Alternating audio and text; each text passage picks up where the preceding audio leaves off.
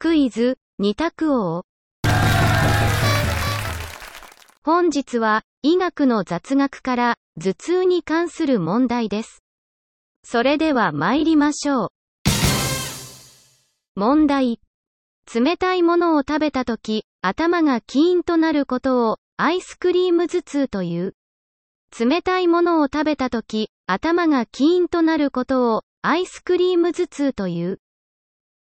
丸か×かでお答えください。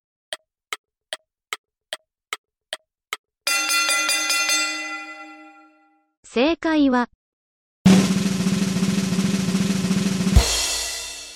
丸。アイスクリーム頭痛は、医学的な正式名称です。いかがでしたか？次回も、お楽しみに。